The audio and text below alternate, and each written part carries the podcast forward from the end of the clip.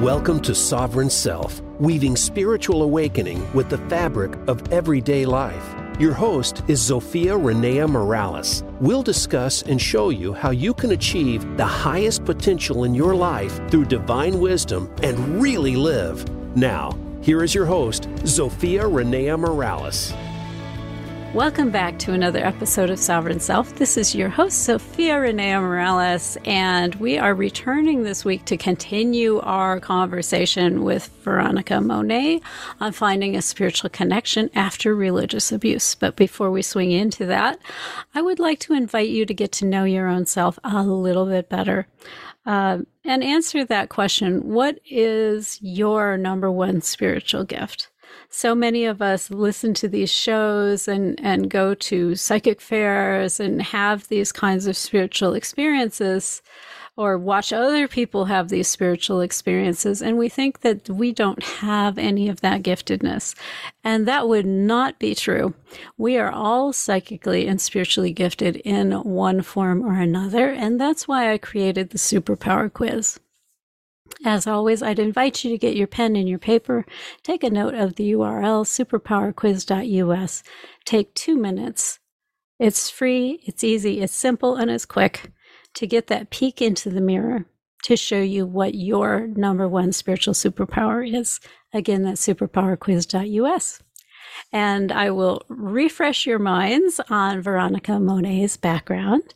Uh, she is a spiritual and sexual empowerment coach and brings a unique and transformative approach to her coaching practice that blends IFS informed coaching with her own spiritual journey of healing, as well as her credentials as a certified sexologist, anger specialist, and trained rape and domestic com- violence counselor.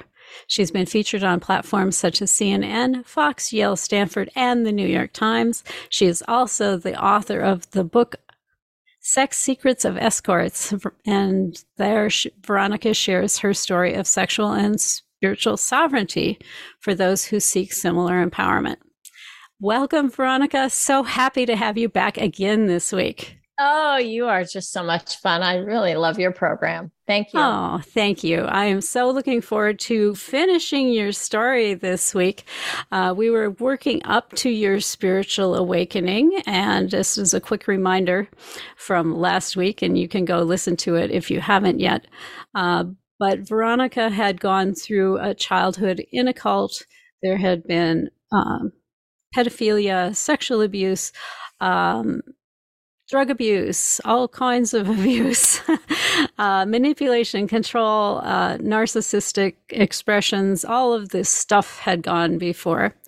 And she'd managed to get out of the cult, get her college degree, and uh, had gone out into the work world to take on her career, but had discovered that self medicating was the most compelling thing for her in that time. Uh, and let's see what else. Oh yes, and the green-eyed monster in the bathroom. so um, pick it back up for us, Veronica, from Absolutely. this point of you. You've got this haunting going on. Your boyfriend kicked it out, and your home life drama has become like this every weekend emergency services somehow at the house. Yeah, we are we are dealing drugs out of our apartment. We are starting, we've transitioned from cocaine to what is called crystal meth nowadays. We used yeah. to call it crank. It might not be exactly the same chemical compound, but it's it's, it's same idea. It's a very dark drug. Yeah. It, things change very quickly. You know, everybody gets, starts to get paranoid. You know, all of a sudden a gun showed up in our house. I was very opposed to that because my father would had been a gun freak. Um, but then you know, you get used to it. And the drapes are always pulled. You become a night creature. Every time you step outside and the, there's a bright sun, you can't handle it. Yeah, it's like you're a vampire. Very much a vampire. Yes. And at that point, then I um, started uh, feeling that I was being haunted uh, I saw the green eyed monster in the bathroom. Um, and then also sometimes when I took a shower, I'd feel like a dark shadow pass over me, like somebody mm. was hovering over me. And it felt very ominous, menacing energy. So that's happening. Um, the psychologist told me I was an alcoholic. I wanted to prove him wrong. So I stopped drinking for 30 days. Oh, I was going to ask, and how did that go? yes, I stopped drinking for 30 days to prove him wrong. I was so proud of myself. I went to order, uh, at the end of the 30 days, I went to order a coffee drink, you know, where it's got a little whiskey in the coffee and mm-hmm. it just mm-hmm. tasted terrible. So I pushed it away and ordered a mineral water. And I thought, I'd like to see an alcoholic do that. Yeah, look and at me. I'm proving that I am not self medicating. I have control over this. And I waited a whole week, and it was a hot summer day. And I rewarded myself for working really hard on cleaning the house with one uh, dark beer, dark classic beer, which was one of my favorites. And my friends were getting drunk. I didn't join them. Oh my God, I have so what? much self control. Look at you go. You're clearly not an alcoholic. So I had a plan. I was just going to get drunk Fridays and Saturdays. I'd sober up on Sundays so that I would stop going to work drunk and almost running off the side of the road. Um, okay. Well, that that would be a significant improvement. and I was all excited about that. But somehow or another, on the third week, I decided to inject cocaine into my veins for the very first time in my life. And so I had suddenly graduated to a needle. Oh my goodness. There is a saying in 12 step recovery that the disease of addiction and alcoholism is cunning and baffling. And yes. this for me was absolute proof how mm-hmm. my well thought out plan turned into more severe drug use. Yes. Blow my mind. Well, and looking at it from the spiritual path perspective, right? Yeah. Your soul had something it wanted you to learn here. And boy, did I learn it. So there was one morning, it was September 4th, 1985, that I woke up in bed alone. I don't know where my fiance was might have been at work. He might have been. Out. I love that you remember the exact date. oh, there's a reason I remember that date because that was the day that I prayed for the first time in years. And okay. it was a very simple prayer. I just said, please let me die. Oh, okay. And how did you get an answer to that prayer? Because they do get answered. Well, first of all, just why did I want to die? Because yeah. I really had to go to the bathroom. And I knew that meant I was going to have to walk past the bathroom mirrors. And I knew that I would see my reflection and that there was no soul left in my eyes. Oh. I felt so empty and so dark and so destroyed that mm. I just wanted to start over. Wow. And I fell asleep. I had two dreams. One dream was about how I was hurting the people that I love. The other dream was about how I was hurting myself. I woke up, fell to my knees, and cried out to my understanding of God, please help me get sober. So tell me a little bit about your understanding of God. Well, because I imagine it looked a little different than what you were raised with in the cult. I did not really have a like a cogent thought process around that. Mm-hmm. What I think was happening for me was that I could feel my guides or my higher power talking to me through those dreams.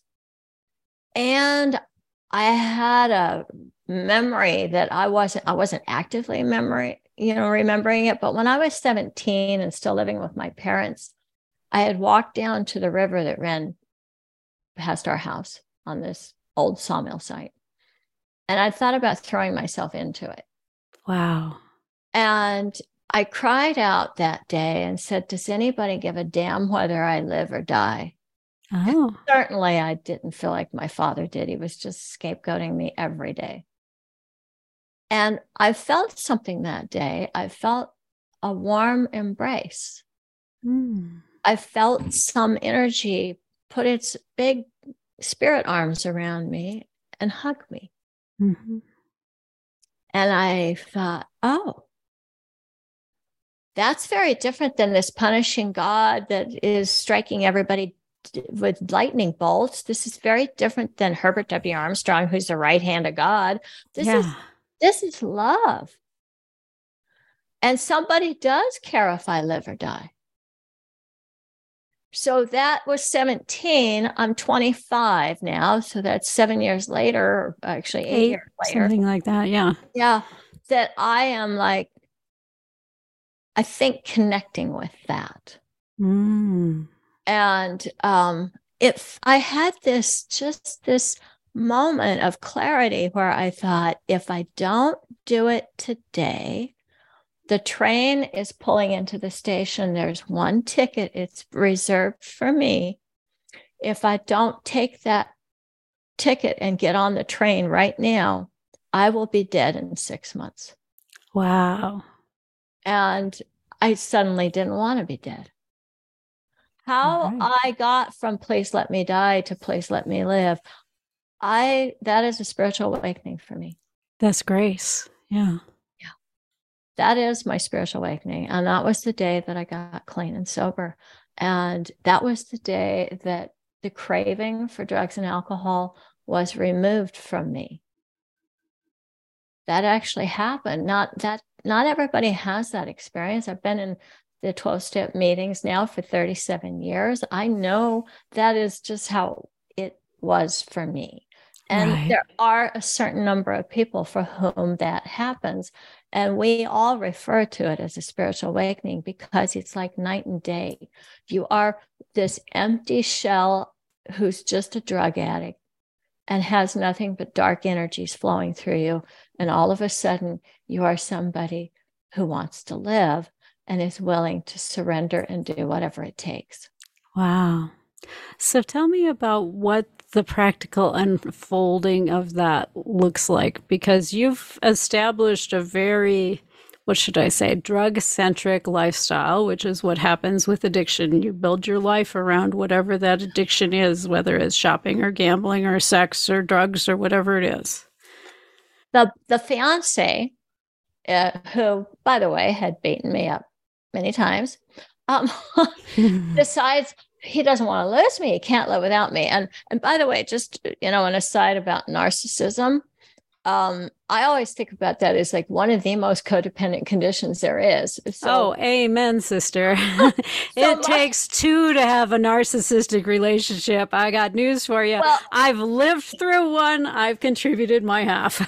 well, true, but the narcissist is also a huge flaming codependent because yes. they don't they don't actually know how to survive without the person that they're fading off of. So exactly. My fiance suddenly says, Ah, I'll I'll I'll start going to 12 step meetings too. I'll get sober too. I'll, we'll do it together. I'll do all the things. Yes.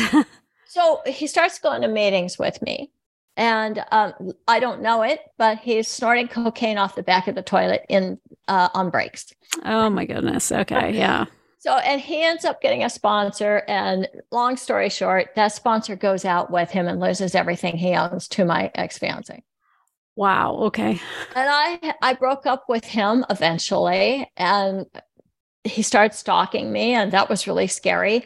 But that is really scary. My narcissistic ex did the same. He stalked uh, me for ah. almost a freaking decade.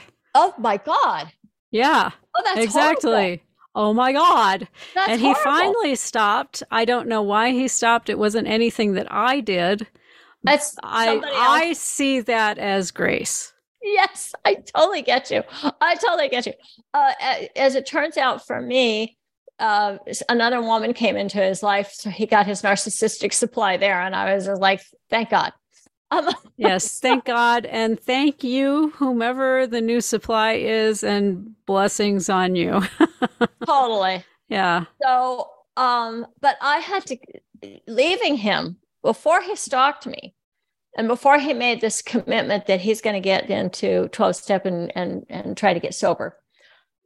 I thought was it I knew I was in an abusive relationship and I needed to get out. And I was terrified that if he if I told him I was leaving, he would prevent me. Oh, yeah. Mm-hmm. So I waited till I was at work.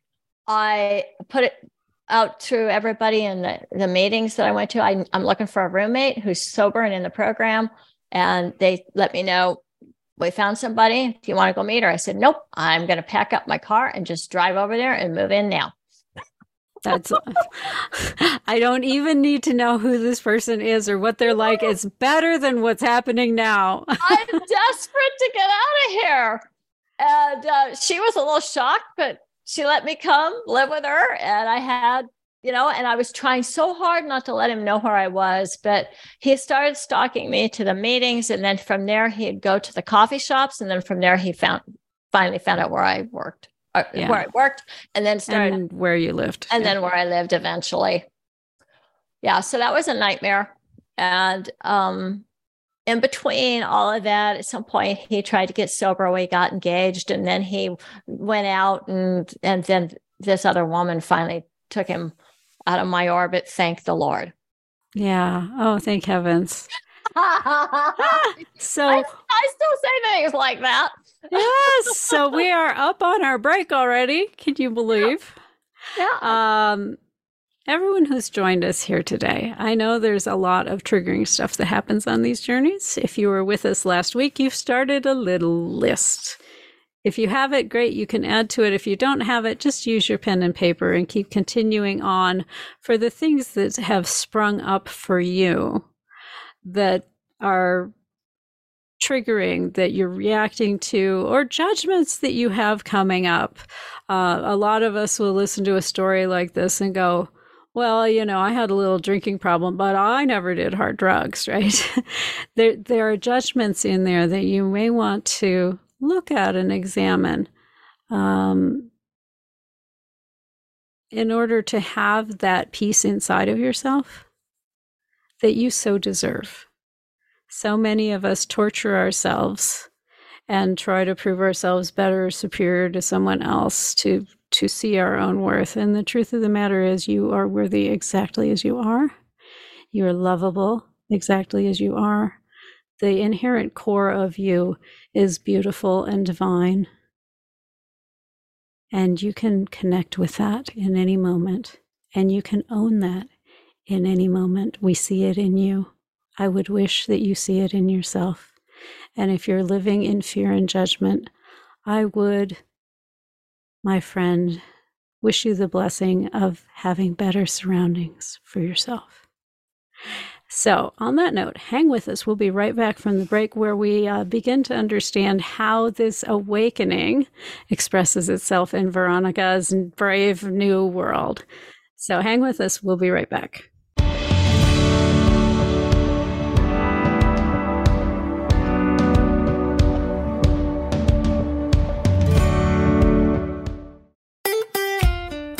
Follow Voice America at facebook.com forward slash voice America for juicy updates from your favorite radio shows and podcasts.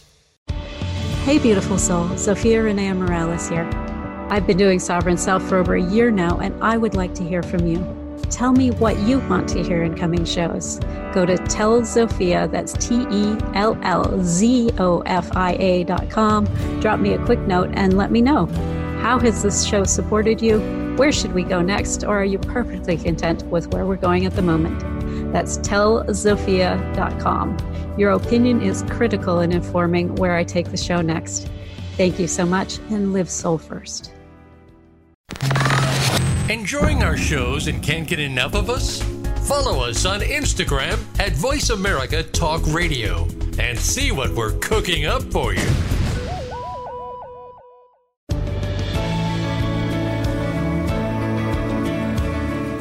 You are listening to Sovereign Self with Zofia Rennea Morales. We'd love to hear from you on the show today. Call in to 1 866 472 5790. Again, that's 1 866 472 5790. Or if you'd prefer, send an email to askzofia at transformationspace.co. Now, back to Sovereign Self. Thanks for hanging in with us through the break. This is Zofia Rennea Morales. I am still here with Veronica Monet, and we are digging deep into her personal journey. She's had her personal awakening, uh, which brought her from desiring to be dead to really profoundly wanting to live, and also took away the craving that had been riding her life around medicating away her pain with drugs, with alcohol, and moved her into a, a 12 step program with a stalker ex. so, um, tell us a little bit about your journey. We started into this actually in many ways because I'd asked you about the compassion that you felt for your father, uh, who had brought you so much harm in your younger years. And I know it's not a, a two second journey to no. move from victimhood to feeling compassion for your abuser. So it's tie tough. it back in for us.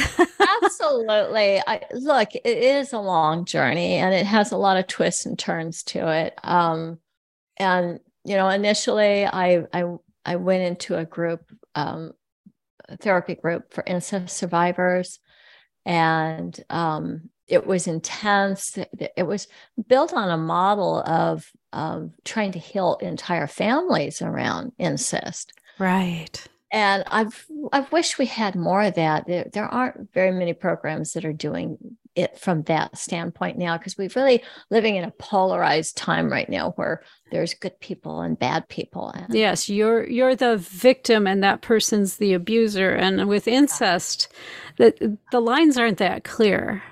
Well, the the lines just aren't that clear. Period, because yeah. most perpetrators are also survivors, and so we end up creating a culture where um, people try to pick a side.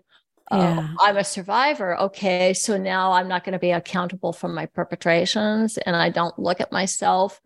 And I just think it's so important. You know, I I freely admit, I I feel very blessed that I have never perpetrated uh, incest or child molestation. I do not feel um, like that's to my credit. I feel like that's another act of grace that I'm just so grateful for. Yeah. Um, and I look at the people, my aunts and my uncles and my father um, and grandparents eh, as survivors who it, it was handed down from generation to generation. I know that for a fact. It's the only pattern they knew. Yes, and they're and they're they're not they don't have a language for it. They don't know anything about therapy, you know. We can't always hold people who are born in a different time to the standards that apply to our generation. There are certain languages and words. I remember in 1982 when I was in college and I was volunteering for the Center Against Rape and Domestic Violence in Corvallis. We didn't talk about incest in the culture. Mm. It was not a word that people uttered publicly. So to, you have to have language. Anyway. Um, well, and you also have to rec- have a recognition that there is a different way. Well, and and also you have to understand what a perpetration looks like. Yeah. So I'm I'm huge on boundaries and body autonomy and, and personal space. That's really important to me. And I'm I'm a sexologist and I, I really have this big, big container for um, sexual uh, diversity and and being very accepting and non-shaming of people's sexual paths if it's adult and consensual behavior but what is adult consensual behavior even becomes another thing to open up because there's a lot of married people that are not having adult consensual uh, interactions with their own husbands and wives. Yes exactly. Yeah. So eh, so how how do we open people's minds to that? Why we have to get out of this victim perpetrator model and start looking at actions being victimized being uh, perpetrating that we start looking at the gerunds like yeah. and we're how- not putting people in boxes we're looking at actions of expressions yes, yes. so my my, both of my parents are incest survivors, and my father is also a perpetrator. I'm a huge perpetrator. There, I'm not watering down any of the things he did, and it had a huge impact. And I mean, a really negative impact on my sister, especially. Um, so getting, I had to go through being angry. I wrote him angry letters. I confronted him through the letters, not in person. Um, That's I, an important detail, especially with a guy who likes to use his guns. yes, I distanced myself from him. I, I I didn't like cut him out of my life, but I put I put some miles between him. He's in Oregon, I'm in California. Yeah. Um, and occasionally I went to visit my parents, but you know, for short periods of time and cautiously, I don't want to make any waves or start any problems.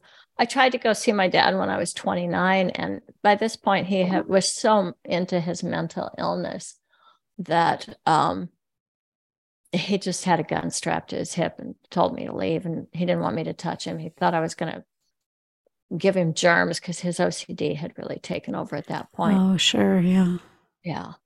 And I seeing how my father died, it was just you know he he lived all by himself in that same mobile home. He had um, uh, put black plastic on every single window except for the one in the bathroom, and he mm-hmm. had nailed all everything shut. He had basically wow. entombed himself, and the terror that his psyche was experiencing was just that's what drove him to that and i i get that. He was one very terrified guy. Yeah. But i had to unpack my anger and i had to get very clear on how damaging and i think this is the thing where we get caught. We cannot look at how horrific the crime is and how huge the negative impact is on the on the the person who's victimized and at the same time see that there's a human being created who's who's actually committing that crime yeah and you know there's bigger questions about how do you stop people that are you know raping or kidnapping children versus what do you do with a, a parent who doesn't understand uh, the boundaries that they should be having with their children, who might even be in a religious cult that thinks sex is great between adults and children.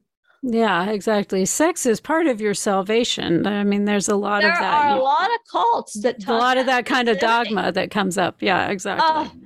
And the horrible damage that they did, but um, not don't paint people with a broad brush. Understand the person that's in front of you. And I I came to see my father as the person that he is, and understand that he was a survivor and that he was mentally ill. Yeah and I still needed to have my rage, my anger, um, and I had to have years of it. Yeah, well, and just because he's he's got the reasons that he's done the things that he's done.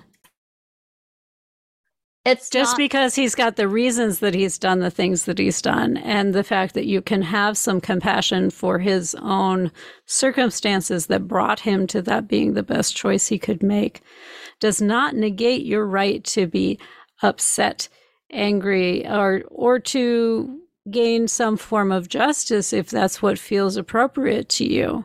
He's been dead now for like seven years. Yeah, and um, a, there was a there was a place in my body that had been tight and contracted the entire time, even though he hadn't talked to me for a long time. Yeah. He hadn't talked to me for decades. I had had nothing to do with that man. And he still created terror inside my body. And when he died, uh, my digestive tract started working better. Yay! It let go and you could flow again. Yeah, exactly. Yeah. Exactly, without getting too graphic. Um, I just went, oh my God, I didn't know that that's what was going on. But there were places in me that had, but were still terrified. Yeah. Even though I was an adult woman who'd gone on to get married, raise children, and have a career. Um, and, yeah, and well, left it's him, left him behind. That, it's that subconscious part of you taking care of you. Yeah. So I don't like look at myself as, oh, I'm recovered. I'm I'm always going to be recovering. Uh, I think largely we are all in some way, shape, or form recovering yeah. from something, if it's not an abusive childhood or a bad relationship or a tendency to actually abuse ourselves. I'm a recovering workaholic. Okay. and a recovering perfectionist who's learning to embrace, you know, done and adequate is perfectly fine. oh, yes. Uh, recovering perfectionist um, also, eating disorder, um, anorexia type thing. Um, yeah, It's, Yeah. it's all there. And um, I still I still am working with those ACE scores. Now, for people that don't know what that is, adult, it's um, um, adverse childhood experiences events. Or ACE Mhm. scores. Now, I wish they put cult survivor on there. I want to redesign that test. Yeah, the, you're on there. missing an experience or two here. they are being imprisoned as a child. Um, they Yeah. should be on there. There's too much focus on alcoholism and domestic violence. We need to have the other stuff in there too. But Yeah. but even even so, my ACE scores are high. Um, and if the test had everything on there that applies to me, that would be off Be the charts. even even higher. So you've been through a lot. You've had this spiritual awakening. You've come to some what do I want to say? Compassion for your father. yeah. Did you forgive yourself? That was more work. It's always more work. The hardest part was forgiving myself for leaving my younger sister home alone with dad to go ch- a 10 day church convention with my mother. Mm.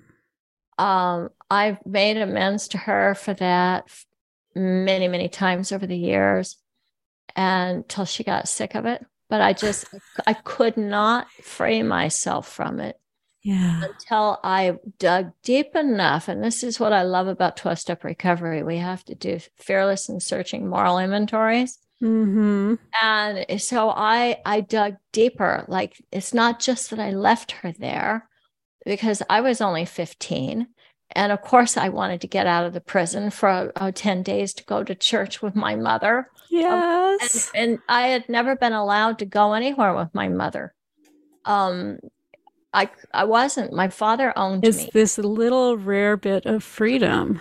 Yes, and but she looked at me with those pleading eyes, and because she was Daddy's favorite, and I, you know, I don't want to give too much of a trigger here, but he used to molest her right in front of my mother and I.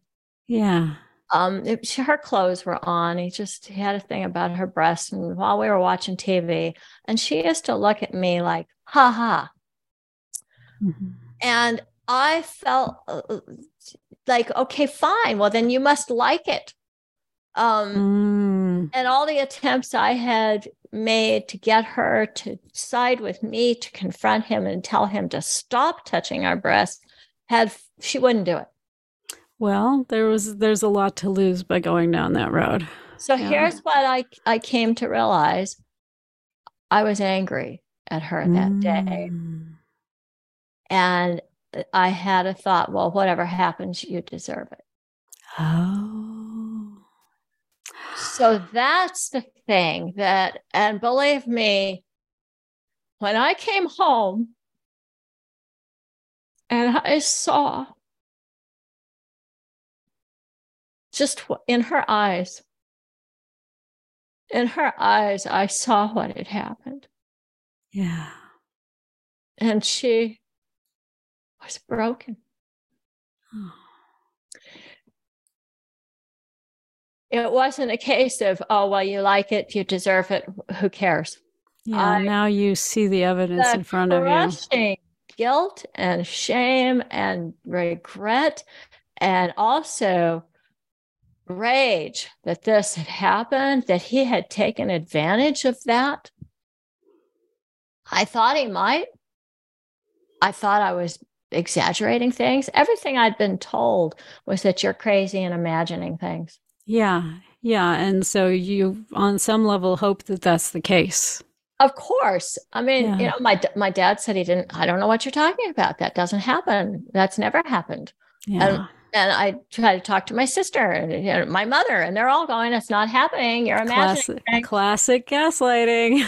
Oh, yeah. so, but I know that when an adult does that to a child, and this in this case a 13 year old child, you have broken them in mm. ways that might never be repaired. Yeah, it's extremely hard to put that back together. And when it does go back together, it doesn't go back straight. So, yeah. The message that I have about having compassion for my father, I always want that to be married to the message that I know deep in my bones this is one of the worst things you can do to somebody. Yeah. And um, yeah, to hold those two things, to be able to hold the outrage and the grief, to be able to hold the anger and the rage with also compassion and love is to me, that is my spiritual assignment this lifetime. And that is a mastery level course right there. Yeah. Yeah. Wow. And we are up on our second break.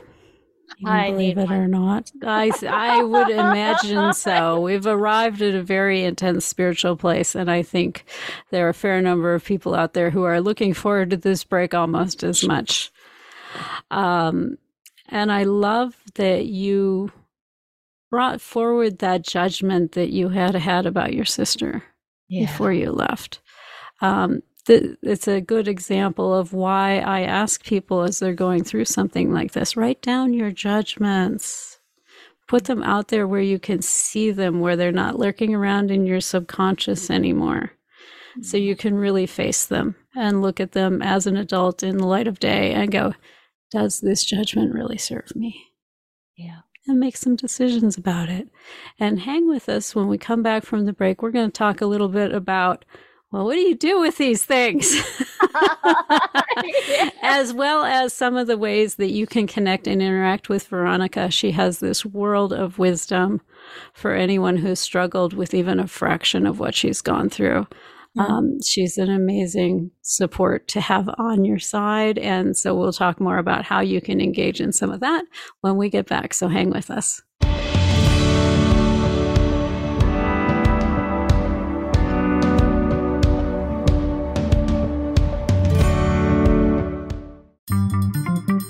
Voice America is on LinkedIn. Connect with us today. Hey, beautiful soul. Zofia Rennea Morales here. I've been doing Sovereign Self for over a year now, and I would like to hear from you. Tell me what you want to hear in coming shows.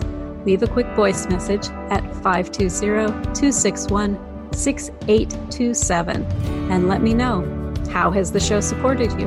Where should we go next? Or are you perfectly content with where we're going at the moment? That number, 520-261-6827. Thank you so much for your feedback. It's crucial in informing where I take the show next. Thank you, and go out and live soul first. Want to see what Voice America is up to behind the scenes? Follow us on TikTok at Voice America Talk Radio.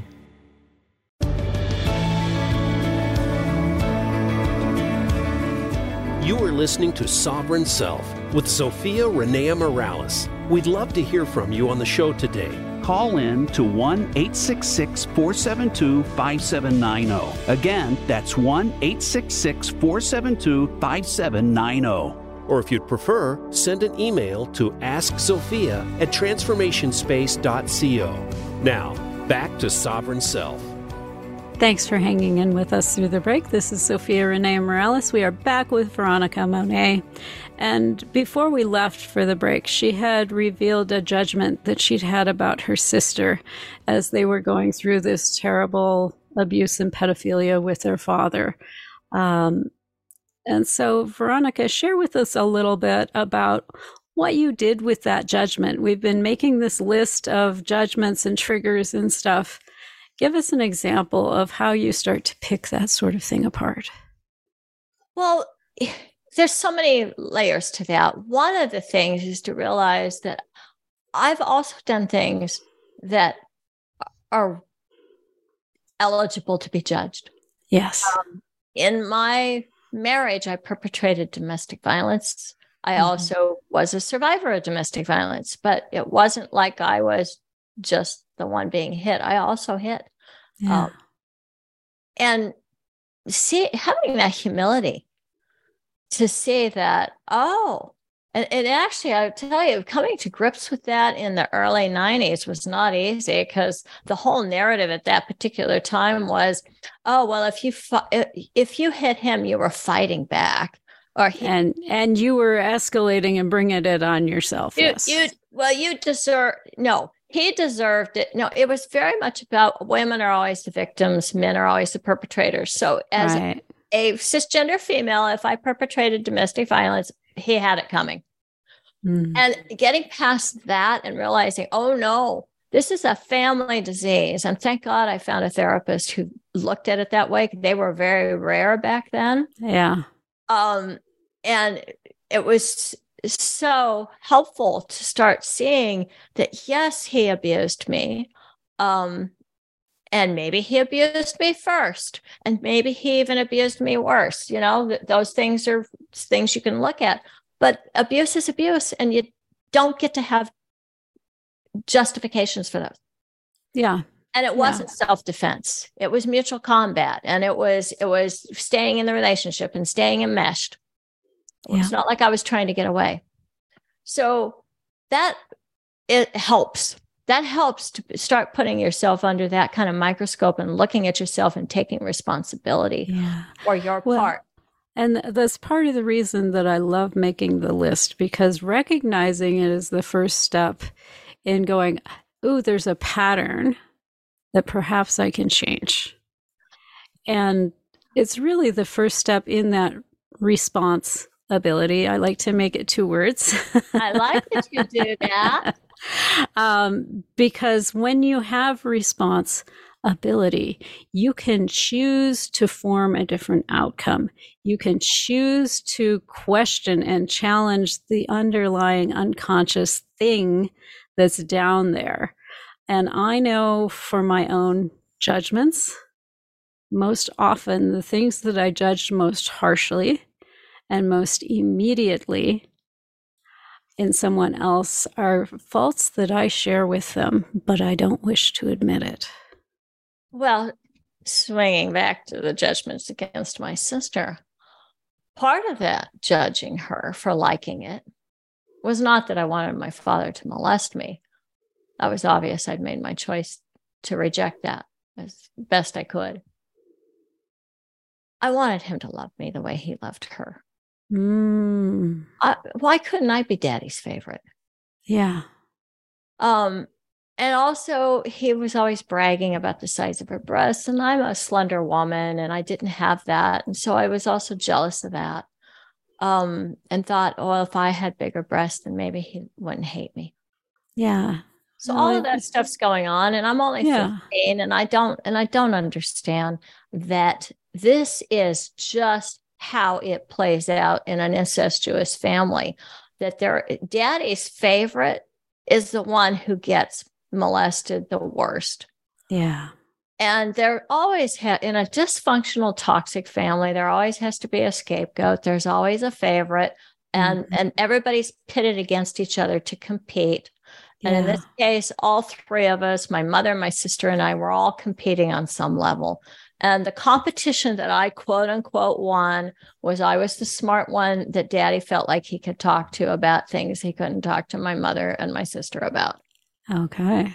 So you have to start looking at how you are sourcing your self-esteem even like how is it you feel like um, good about yourself because i'm not feeling good about myself just for existing i've never had that kind of love yeah. I don't even know how to give myself that love. So it's always about power over or being better than someone else mm. or winning a mm. contest of some sort. And as how, start, how do you start to shift out of that? Oh, you've really got this is an inside job where you start to find how you can learn to love yourself. All right. That sounds real simple on its face. I'm but still. What are still some concrete things we can do to kind of tiptoe our way into that little saying, by little? There's a saying in the 12 step act as if. So having a, a list of things I'm going to do for myself, like get therapy, uh, get body work, go to a yoga class, um, take time in the morning to have a morning practice. Um, if you can, take up meditation. Word of warning for anybody who's got the level of trauma that I have. If you have complex PTSD, which I do or did a couple of years ago, meditation may not be your thing. Well, um, especially the sitting still and letting your brain kind of wander stuff. Yeah. It, it's probably better to do some therapy before you go too far. I, There's a reason. There's a I, reason that you run around, you know, socializing and getting drunk and filling every moment of your day. And that's because yes. you're not ready to sit with that.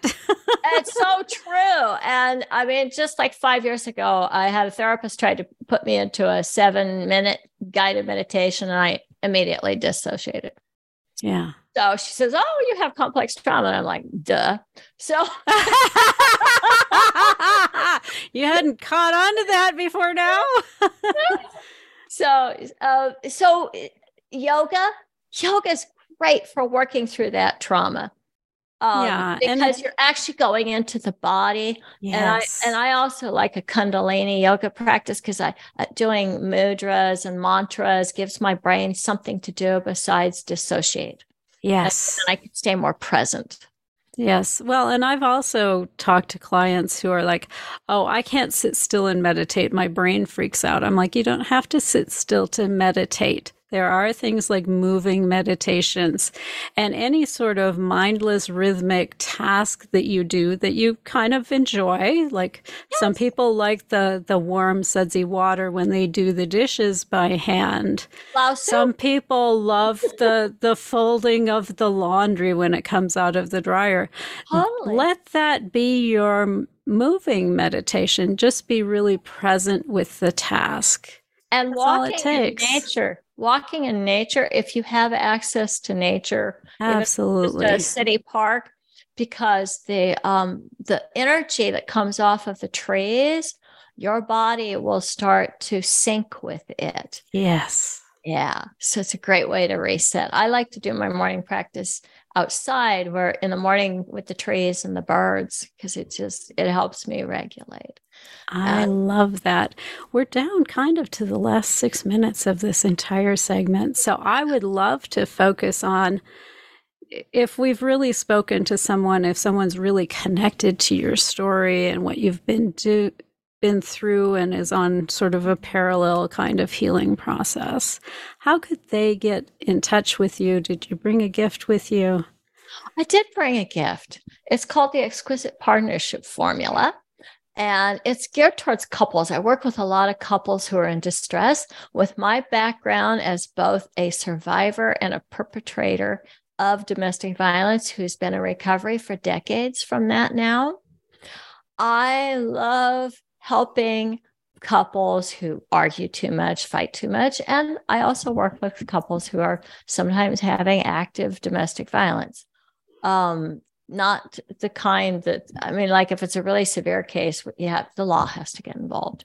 Yeah. But but if if it's things like pushing, shoving, um, slamming doors, chasing each other down the hallway, saying "I'm not finished talking yet," those are all domestic yeah. violence. A lot of people don't know that they're domestic violence. Well, because um, they saw it with their parents growing up, and that's just the normal way you try to resolve yeah. things with your spouse. And, and it's, it's, in the movies. Yeah, exactly. You see it all the time. Yeah, yes. but it's but it's actually violence. So I'm I'm helping people learn how to modulate their anger. And the exquisite partnership formula has got how to take the perfect time out, one that actually works. Yes. So nobody feels like you just, you know, decided we're not going to talk about that topic. Right. Or we've gone to our corners to regroup and come back out with our, yes. our fists loaded. Yeah and and there's a, a game that uh, my current partner and I developed. It's called Show Me Your Movie, oh. and and it's about an empathy game that couples can play. Um, and and there's also the actual exquisite partnership formula, which is the five step process for asserting a very firm, non negotiable no with your partner that opens their heart and draws them closer. Oh, I love that. That's There's an art to beautiful. that. yes, there absolutely is. And so if you're interested in getting a hold of that, you can check the show notes below and uh, the URL to get that will be down there. Um, you do take private clients, it sounds like. So we will have your contact information also in the show notes. Um, just in the last couple of minutes we have here, what are your final words of wisdom? How would you tie this up with a bow for the listeners? We need more empathy. We need more empathy for ourselves, more empathy for the other sentient beings that inhabit this planet with us, more empathy for this beautiful, gorgeous orb that we're all spinning around on. If we get more connected internally, then we can start to, to extend that love and compassion to others. And um, IFS has this concept of self that we are all actually very ancient, wise beings with all the answers inside, but we've got protectors and firefighters that are prohibiting us from getting into this big wisdom that we all have. And the only way that you can get past those firefighters and protectors is to get curious and compassionate to them. So the parts of yourself that you don't like need you to love them. Yes, and the first step is to get curious about their experience and why they're there. Yeah. I love that you said that. That's beautiful. Thank you so much for joining us today, Veronica. And I really appreciate that you did two episodes with us because there's so much to unpack in your story. Thank you. It's been a big pleasure. And I have interviewed with some of the best. This was awesome. I'm so impressed with your skills in this podcast. Oh, thank you so much. And thank you to everyone that joined us today uh, over the last two weeks, honestly, to dig deep into this story. I know it's been challenging at different aspects of it, but it's the challenging things that help us grow, which is why I felt it was so important to bring this story forward. And I would love to hear from you. If you have comments on this show, suggestions for other shows, people you'd like to see on the show, drop me a quick line to ask Zofia at transformationspace.co. And until next week, go out and live soul first.